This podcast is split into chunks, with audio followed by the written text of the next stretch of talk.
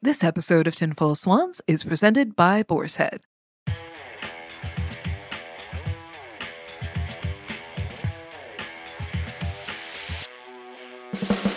Welcome to Food and Wine's Tinfoil Swans, a weekly podcast serving up inspiring, touching, hilarious, revealing conversations with some of the biggest names in the food and beverage world, and we hope giving you plenty to savor even after the episode is over. I'm your host, Kat Kinsman, executive features editor at Food and Wine, and I am eternally fascinated by how successful, creative people become, well, themselves? What are the moments, influences, missteps, pep talks, and decisions, big and small, that got them where they are today? If you know who Maneet Chauhan is, you already have a smile on your face. The chef and restaurateur is the force between Chauhan Ale House and Masala House and other excellent Nashville spots. She is the author of Chaat Recipes from the Kitchens, Markets, and Railways of India. It's a cookbook that won an IACP award and was named Cookbook of the Year by multiple outlets. She's an absolute absolute dynamo competitor and judge on shows like Chopped, Iron Chef America, and Tournament of Champions, which she won. But before all that, Maneet was a self admitted complete brat as a kid, running from house to house in her small community in India, bugging the aunties to teach her to cook, and dreaming of the day she would get to call herself a chef. You know that smile? I had one on my face the whole time when we talked about her journey from India to studying at the Culinary Institute of America, where, of course, she came out top in her class. We talked about the fine art of running a restaurant empire with her incredible husband, Vivek, and how making mistakes is the best thing that ever happened to her. Welcome to Season 1, Episode 5 of Tinfoil Swans, Maneet Chauhan, and the fritters she will never make again. Ah, Maneet, I am so thrilled to have you here. Thank you so much for having me here. So, Maneet, I always ask people first who were you when you were 10 years old? I was a complete handful of a brat when I was 10 years old. That's the truth of it. And now that I have a daughter who is a carbon copy of me, I spend a lot of time apologizing to my parents. I grew up in this really small community in India. It's a small town called Ranchi. And India has a very, each and every uh, region has a very distinct cuisine of its own. So I grew up in this predominantly Punjabi household, Northern Indian food, right? And my neighbors were from South India or from East India, from West India, etc. So what I would do is I would finish dinner at home, go over to my neighbors' houses, tell them that my parents hadn't fed me. So can I eat with you? and I literally found a place for myself at all their dining tables. But more importantly, I found a place for myself in the kitchen with the aunties. And I would be so fascinated as to how there were different spices which I had never seen in my house, different ingredients which I had never seen in my house. And to me, I think I realized this very later in life. But one of my favorite neighbors, she didn't know Hindi or English she would speak a South Indian language called Telugu. And I didn't know that. But I spent hours in her kitchen with her. And later on, I realized that that's why I fell in love with food because it's the best communicator in the world. You don't need to know the same language, but you still connect with people. It makes me very emotional because I can do that. I can walk into a room, I can talk to anybody about food, and I formed that connection. I've always thought that it is a beautiful, beautiful connector of people. I'm interested in why people like things. I'm interested in why they don't like things. I wrote a story recently about how my dad bought Madhur Jaffrey cookbook that absolutely changed our lives and just it made my life bigger and more beautiful and she was delving into all different cuisines of India. How many distinct cuisines are there? Because you were talking about you come from one tradition, people come from another tradition. There've got to be dozens, hundreds? Hundreds at least, because each and every state has a distinct cuisine, which depends on not only what is grown in that area, but also what historical confluences have happened, right? Like Goa has Portuguese influence, Pondicherry has French influence, eastern part of India has Chinese influence. So there is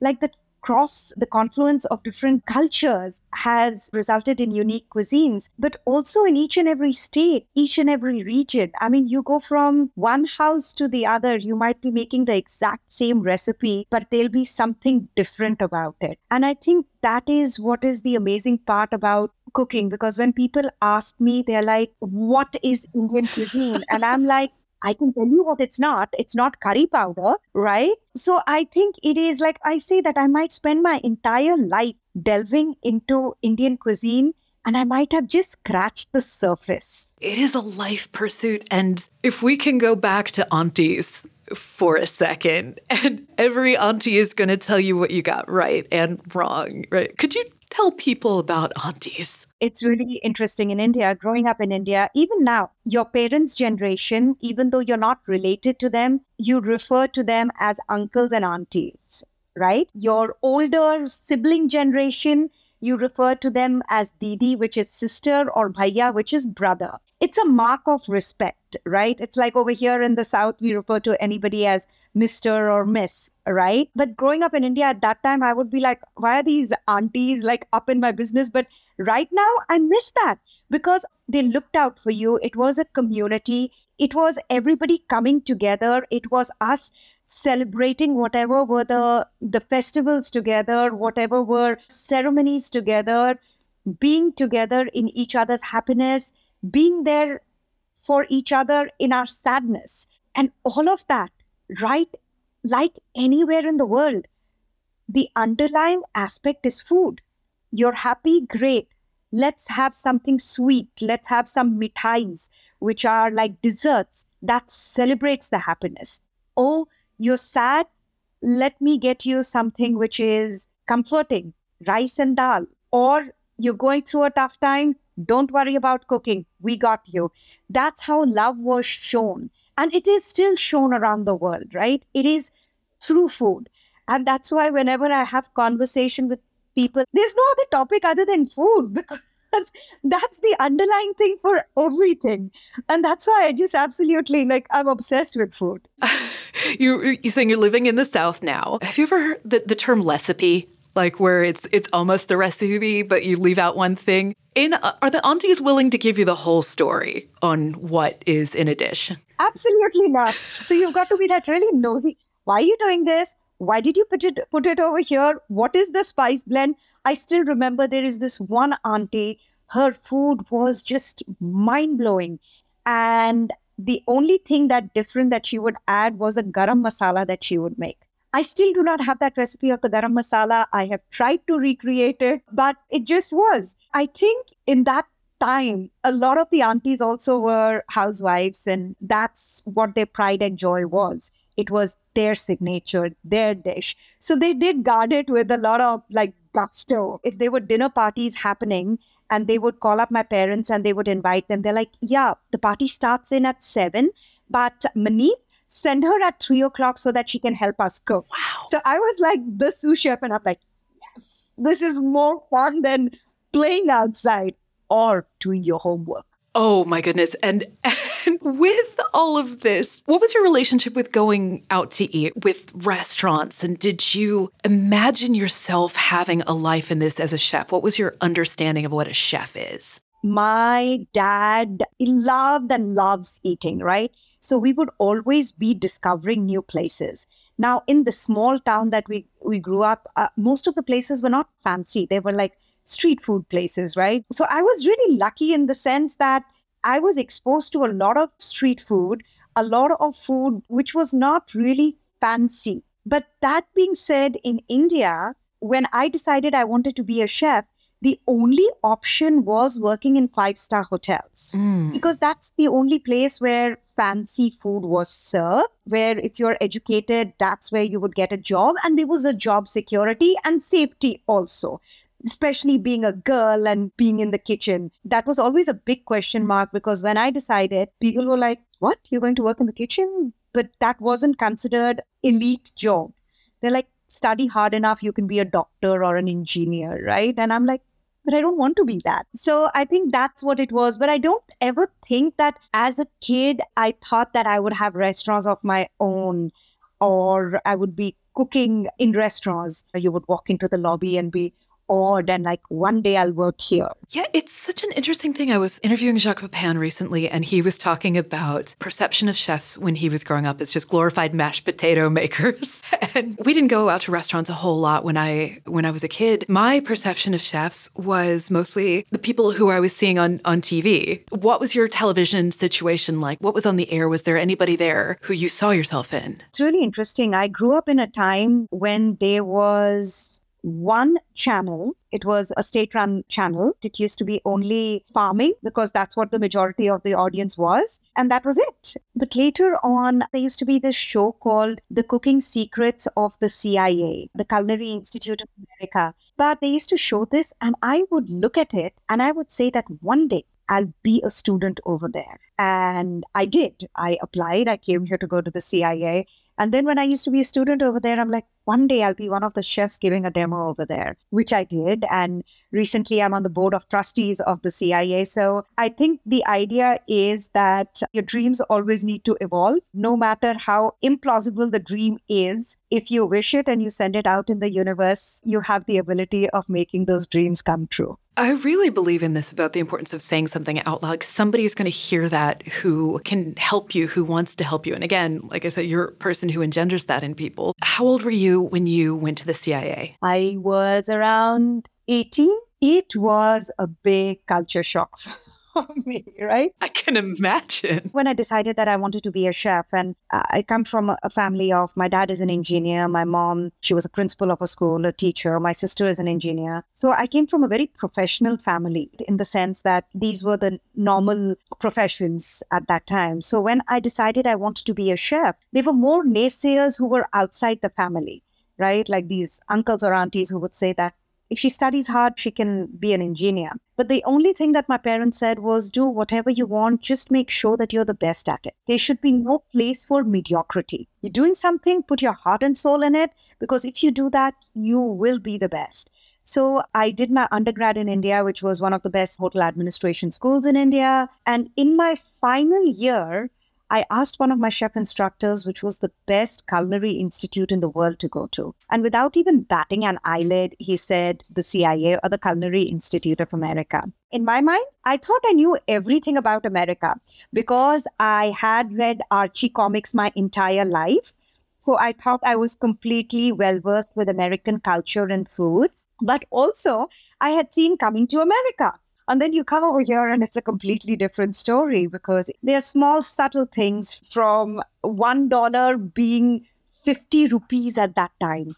And I could have feasts in 20 rupees, right? So I remember for the longest time until date that stays with me. Like I don't go and buy a soda because a soda is a dollar and a, and a dollar is like that's two huge meals. So from there to realizing that I had zero idea of American humor. SNL, right?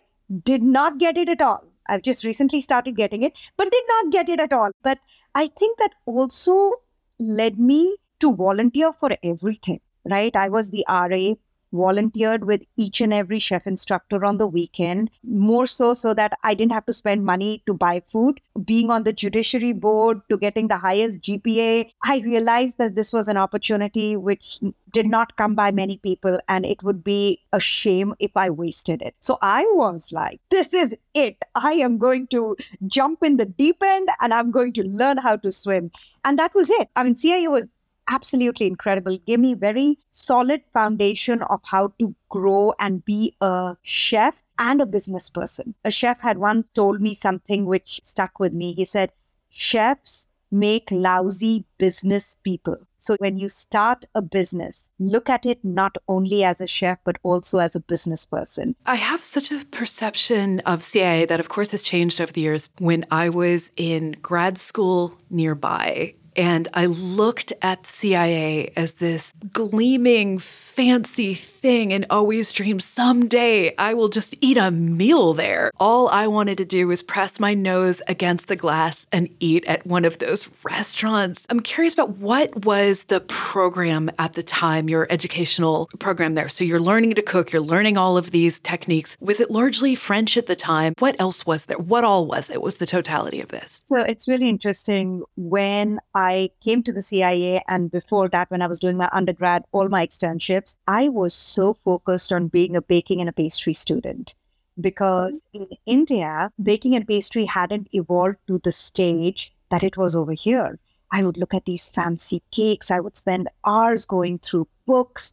I would be trying to make all of these things, which wasn't happening in India. So I wanted to do something which wasn't available. And then when I came over here, I did baking and pastry art, which culinary is a foundation. And baking and pastry also, a lot of it is French based. And it was really interesting because they had international, and international was maybe Asian, or later on they got Indian. And for the majority of the time that I was on campus, I was the only Indian on campus. So I remember I had come from India and I like my friends, my classmates, I'm like, hey guys, Indian food is so cool. Let me take you. Let's go to an Indian restaurant. Keep in mind, this is upstate New York. At that time, like, you know, Indian food still has a long way to evolve. And we go to a Eat 95 all you can eat buffet. My friends are eating the food and they're looking at me and they're smiling and they're like, yeah, okay, good. And I'm like, no, this is not good.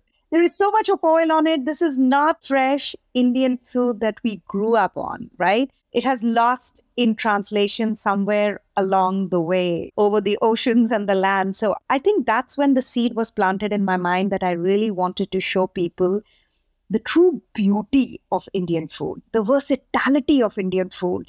And I'm thinking, what a gift you gave to your friends. You expanded their octaves and made it so much more beautiful. It's funny, I was able to find a few sort of like strip mall places up there that were pretty good at the time, but you know, if there isn't the infrastructure of the right ingredients, then it can be pretty tough. We'll be back with more from Maneet Chauhan after the break. This episode of Tinfoil Swans from Food and Wine is presented by Boar's Head, introducing Sweet Bee's Honey Barbecue Glazed Chicken, a new classic flavor available only from Boar's Head that brings the celebrated traditions, signature flavors, and iconic taste of sweet honey barbecue to your local deli. Inspired by famous barbecue joints and the aficionados who know the reward is worth the wait, comes an authentic experience that can only be from Boar's Head. Made with premium ingredients, this slow roasted chicken is delightfully sweet with notes of honey and perfectly balanced with savory hints of hickory smoke. Honey drizzled and barbecue sizzled. As for freshly sliced Sweet Bee's honey barbecue chicken during your next visit to the deli counter. Boar's Head, compromise elsewhere. Welcome back to Tinfoil Swans. Today I am chatting with Maneet Chauhan. So, so you're studying pastry. When did you flip? So the switch literally happened after I graduated, right? So right after graduation, I graduated on the top of my class. I still remember I went to go and apply for jobs. I got at some of the best places. But as soon as I mentioned that I needed my paperwork done, I was dropped like a hot potato. Because at that time in our industry, sponsorship and paperwork was not prevalent because there were so many people who were vying for an entry level job. It was a very depressing time because now I've come from the best institute in India, the best institute in the world. What's going to happen now? So at that time, my uncle and aunt, who were close to Philadelphia, they were opening an upscale Indian restaurant. And they were like, We're looking for someone if you want to, while you are looking for another job, you're more than welcome to come and work here and we'll sponsor your paperwork. That's the last thing I wanted to do was work at an Indian restaurant. But boy, you know, when things are written out for you, they're written out for you for a particular reason. Because that opened my eyes to how much this country needed good Indian food representation. And it was a fantastic experience. Not only did I learn the front of the house, the bar, cooking, but we would do so many weddings. So I learned mass cooking, bulk cooking. It's like working in a banquet. During this time, so you're near Philly, are you getting to travel at all? You know, come to New York, come to other cities and that and get to experience more of America during that time and eat other places? It was basically New York, uh, where we used to go most often because Mondays used to be a day off. In the morning, hop on a train, go to New York, just explore basically whatever we had earned the last week, blow it on that Monday, and then get back and, and start earning for the next week. And at this point, because you're a person of dreams and achieving the dreams, what are you casting next in your head? During this time when you're working, you're getting experience? Where are you seeing you're going to go next? I think a big thing which was on my mind was definitely my paperwork and sponsorship because I knew that I would not be able to do whatever I wanted till the time I don't have my paperwork sorted. I think at that time I had kind of ruled out going back to India because I had worked in kitchens in India and I knew that most of my energy would go just validating my being in a kitchen as opposed to me doing a job. At that time, I also started looking at Canada, but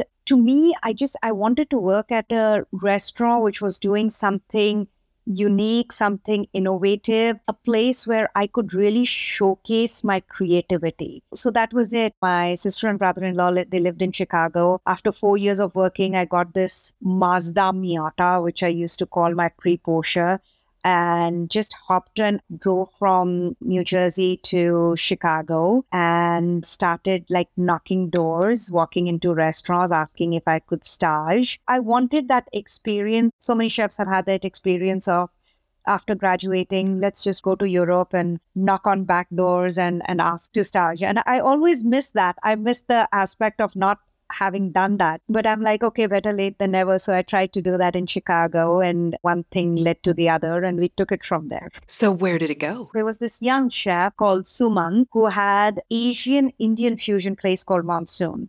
So I went over there, and then there was an opportunity that came up. Somebody was looking for a chef for a new restaurant, and I'm like, let's try it. So that was it. I think the interesting part was just to go ahead and just try my hand at different things. So I worked in Chicago for a couple of years, then moved to New York. 2011, uh, when we had our daughter, that's the time that I decided that I'm going to go entrepreneurial and do something for myself. And I think that's where the, the leap into the deep end really happened. And what are you considering to be the deep end? Is it restaurant ownership or being on television or restaurant ownership? No questions about it. and in all honesty, just because of the environment that I grew up in, to me, a job seemed like a more secure way to get through life. And then, of course, getting married to Vivek, Vivek definitely has that entrepreneurial streak to him. You know, when you have somebody who tells you repeatedly that, of course, you can, right? Why are you questioning yourself? I think that is what really gave me the wind beneath my wings. If I can get personal here for a sec, the thing I've always thought about you and your husband, you're one of those couples who you each bring so much to it that is even more than the sum of its parts. Like the two of you seem to function as this creative unit and supportive unit. It's incredible to have a shared dream with somebody. And it's also something to go with the person who you love and slog through the everyday, not just at home, but in business. I'm curious, what is that like building an empire with your partner, with your spouse in an industry that is so notoriously brutal? And a wrecker of lives in, in a lot of ways. You two seem to do it with grace. And I think people who have this dream will want to know what is your, what's behind that? How do you do this day to day? It's funny. I mean, we always say that it's the stupidest thing that we've done or the smartest thing that we've done, right? I mean, living together, co-parenting, and then, and then restaurants. I think the foundation of it is that we very clearly realize what each other's forte is. Like I was saying, business wise, Vivek is really razor sharp about that. There are things that he looks through in deals that I would never even think of looking at, or his people reading skills are absolutely incredible, right? When it comes to me, like creativity or multitasking. So I think we realize what each other's lane is we respect each other's lane and really rely heavily on each other to to grow that lane. But it's also so fun. I remember that we were driving to Memphis, which was a three hour drive. Between the two of us, we banged out an entire brunch menu. And wow. So those were the things that, because you get each other, I think it makes it a lot more exciting And that being said, it's not that we don't have arguments. We do. Yeah, this is what I wanted to get to. How do you get through that? How do you resolve conflicts? And also, you're probably doing this with your teams involved as well. So you're having to do it not just on a private level, but on a public level that affects the structure of the team. What happens in those moments? One of us walks away and cools down and walks back and joins the conversation. That's what it is. We always joke, both of us are scorpions, right? So our tempers are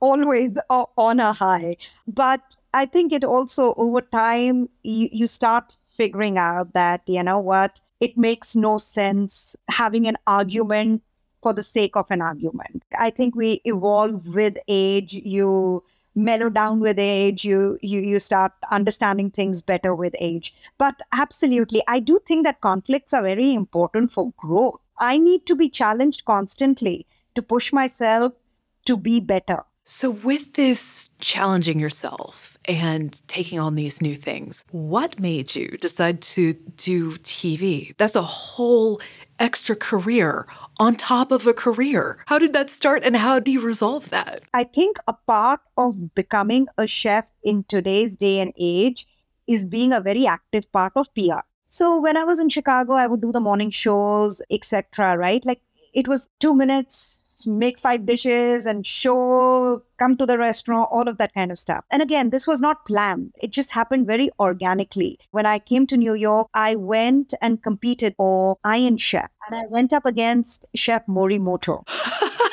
exactly. Casual. I always joke that I came a respectable second among two people. It's better than saying that I lost. but I think that's how the door opened because somebody saw me competing they invited me to be on the next Iron Chef. From there, I was invited to be a guest judge on Chopped. Then I became a permanent judge on Chopped. And then once Chopped really started taking off, I went and I spoke to somebody at Food Network. I'm like, hey, I would love to do more. And they're like, oh, we didn't know that you wanted to do something else. I'm like, yes, I do and and that's how more doors open and it's a lot of fun. And now especially when i'm competing and i'm on tournament of champions and then almost winning tournament of champions. But i really love it because that's where I think my creativity really shows because you've got like 30 minutes, figure this out. This randomizer is crazy, figure it out, right? But in addition to actually doing really well on these competitions, we were talking about this a little bit at first. People feel like they have a connection to you and they know you. And that is a beautiful thing, but that can also be a lot I imagine, parasocial relationships and stuff. How do you process that when people want a piece of you all the time? I approach it from a lens of gratitude. It's taken a long time to reach here, it's taken a lot of sacrifices to reach here, right? But I also look at it from the aspect of the people who are approaching me. I just did a cooking class on Saturday, and there was a lady who came up to me and said that I watch you on TV all the time, and I was worried to come to this cooking class. I was like, why? She's like, usually when I meet people, I have a perception of them and they always let me down, right? Oh. They're not as gregarious or as lively or as bubbly. She's like, thank you for not for not letting that perception of you just fall through. And to me, the only thing I can say is that this is essentially who I am. I cannot put on another persona for being on television. It takes too much of effort to do it. So I enjoy people. I've always enjoyed people. That's a really, really lovely thing. I'm remembering when I was on my way to the Food Wine Classic last year and I met a woman. She didn't have a ticket. She wanted to go and she recorded a little video for you because she wanted you to know what you brought to her life. And I think you recorded a video back for her. And it really meant the world to her to have that. If you could make a video like that for this 10 year old self who is in the auntie's kitchens having dreams of, of something else, what would you say to her? To 10 year old Maneet or 18 year old Maneet as she's going off to CIA? What would you tell her? I think the biggest thing that I would say is don't let your mistakes deter you because mistakes are the most important learning tools in your life. The amount that you're going to learn from your mistakes, you will not learn from your successes. So embrace those mistakes. Don't repeat them, but embrace those mistakes and learn from them and grow from them. Don't let them make you dejected. I think that's what I would tell the 10 or the 18 year old. Yeah. Is there sort of a, when you're in one of those moments, how do you get past that? Is there something you do? I don't obsess over it. I think what my mantra has been that the moment that I am in is going to get my 200%. It's not going to get 50% that I'm thinking of what happened yesterday and what's going to happen tomorrow. No. This is going to get 200%. Once it's done, it's done. Move on to the next task. So I'm a very task oriented person, a very checklist oriented person, right? Like you're like, okay, done, done, done. So even like, for example, when I'm competing, it is so stressed. I'm wound up. but once I'm done, I'm done. On to the next thing, right? Is it another round of competition? Or am I going to the next event? I think also need to have a little bit of a thick skin of not trying to take a lot of things personally. You're like, as long as you've done your best, there is nothing more that could have been done. I think I'm running off after this and getting a 200% tattoo. I mean, I think that's a beautiful way to go through life. And I have to ask because you brought this up and because I asked people about fictional characters are you a Betty? Are you a Veronica? Which Archie character are you? I'm a Jughead. Yes! Tell me why you're a Jughead. because Jughead's life revolved around food. And that is basically what my life is revolves around food. Oh my gosh, I'm getting you that little crown hat. this makes me so happy. And we have a question here also from a colleague here named Charlie Stone who got so excited when he saw your name. What is the coolest thing about being a host on Chopped and what is the worst part? The coolest thing is that I have learned so much over the last 13, 14 years. When you start cooking a cuisine, all you're doing is that you are thinking of the ingredients only in that cuisine because I have been on Chopped and because the baskets have been so varied, I have learned about ingredients from different cuisines, things that I would have never played with, things that I would have never known about. But because of Chopped, I have gotten to know those ingredients. And that is incredible. The other cool thing about Chopped is the contestants. Just the tenacity of people, the creativity of people. It gives me so much hope about how delicious the food future in this world is going to be because people are so creative. And the toughest part is the basket ingredient, the exact same thing.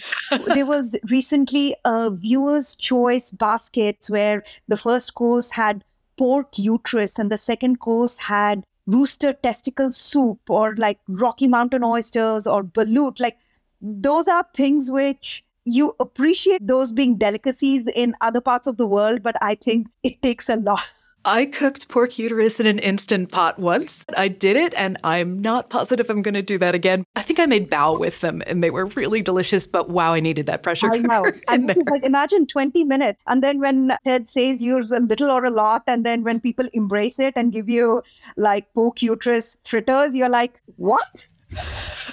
but I bet they were the best pork uterus fritters you have ever had. Uh, they were the only pork uterus fritters that I've ever had or ever will have. So you came from fancy hotels and and all of that. You know the name of the podcast, Tinfoil Swans. Do you have any association with what is a tinfoil swan moment to you? In New York, Vivek and I, I think we had gone to again saved saved all our money, had gone to this one restaurant. I don't even know the name of it and a lot of food was left and they asked us that would you like to to pack that and we're like yeah and then there are these like tinfoil swans which come up and both of us are looking at each other because it was a it was a very new concept for us. And we're like huh and then we got really inspired we're like maybe this is what we should do at the restaurant but i'm glad that we don't but yeah it was a fun memory oh that makes me so happy because people either really know it or they really don't and thank you for always sharing your heart and and your soul and just everything and please give Vivek my huge love. I can't wait to dance with him in cool shoes in Aspen. He is so ready, putting on his dancing shoes. Thank you so much for listening to my conversation with Maneet Chauhan. Be sure to follow Tinfoil Swans on Apple Podcasts, Spotify, or wherever you listen, and we would love your feedback. If you could rate this podcast, leave us a review, we would really appreciate it. And you can also find us online at foodandwine.com slash tinfoil swans. And when I say we, this is our incredible production team. Thank you so much to them. Lottie Le Marie, Dominique Arciero, Jennifer Del Sol, Michael Classic, Amelia Schwartz, Ashley Day, Sean Flynn, and Hunter Lewis. Make sure to come back next week for my interview with David Chang. Take care of yourselves until then.